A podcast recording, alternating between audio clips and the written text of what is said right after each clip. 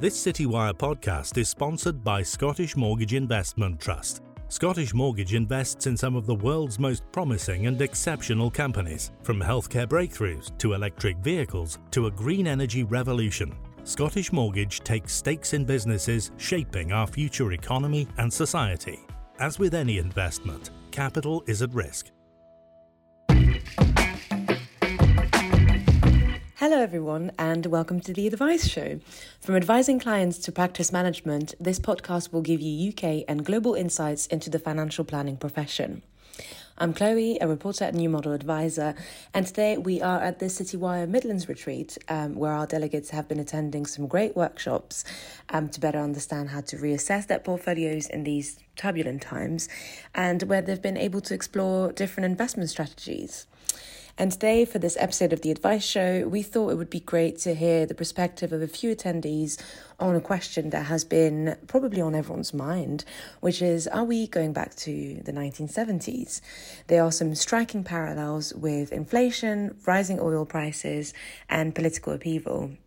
So, today I asked three people about their opinion on the topic um, and what the current landscape means for the threats and the opportunities that exist for us now in 2022.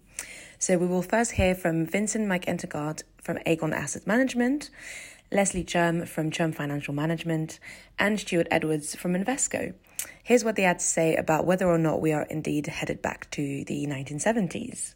Okay, in answer to the question, are we going back to the 1970s? No, I don't think we are um, going back to the 1970s. Um, I think there are some things, particularly inflation, uh, the levels of inflation we are seeing, which um, uh, is why many people are wondering if we are going back to a period like the 1970s. But I think probably the main reason why I don't think we are is because central banks today and for the last 30 years have been very focused on fighting inflation in a way that they were not in the 1970s. So that's why I don't think we'll go back to the 70s. I mean, there is, of course, there was um, the oil price went up significantly in the 1970s, and that that was something that's something that we are seeing today as well. Um, so there are some similarities, but overall, um, I don't think we're going to see those levels of inflation sustained for as long as they were in the 1970s in, in the current decade. I remember being a child in the 1970s and queuing for bread, queuing for everything. Uh, and, and we're talking about long queues, and people won't realise that in a country like the UK, that people were queuing for food. The last time that was happened was in the Second World War. Mm. When there were shortages, so I remember, you know, my mom making her own bread, we were having to really cut back on everything. And your parents tried to protect you, but you knew there was a problem. We knew about um, three day week working. We had um, blackouts, so there was no power for a number of days in a week. So these are the things I remember as a child. Um, and the, but the country was in a very bad state with regard to employment. Unemployment was rife. Um, the country was racked by very, very strong unions. So we were having strikes all the time. And these left a, a huge uh, impact on me. So if I compare then to now, although we have rumblings of problems with rail strikes, etc., I think we have a different type of ethos in the country and a different type of government that is going to find a solution to those problems. Um, and I do think that a lot of the problems we're having now are because we've had COVID, we've had Brexit, and now we've got a war that's affecting the whole of the world. And, and I think that when certain elements of those start to ease off, the economic situation across, in the UK and across the world will recover quite quickly. My answer to, to that would be is that uh, policymakers are doing their very best not to go back to the 1970s in terms of policy. Um, certainly as it, uh, as policy pertains to monetary policy. So in the 1970s, um, you know, we had some big big events, not least the oil crisis um, in the early 70s. Uh, you know, that precipitated that period of high inflation and uh, very extreme macro uh, you know, volatility that, that we had in that period. Obviously, I wasn't, well, I was born in the 1970s, but I was a small boy at the time.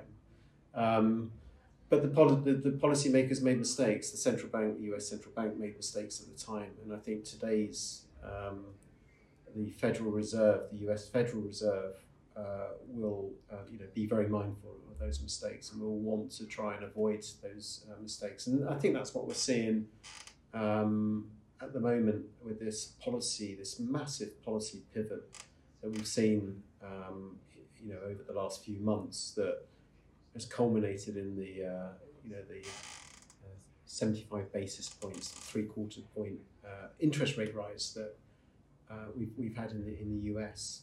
Um, so in, in, in, in effect, it's policymakers trying to avoid the mistakes that were made in the past. And there are obviously other obvious difference between now and the 1970s. Um, the modern economy is more services orientated and less industrial.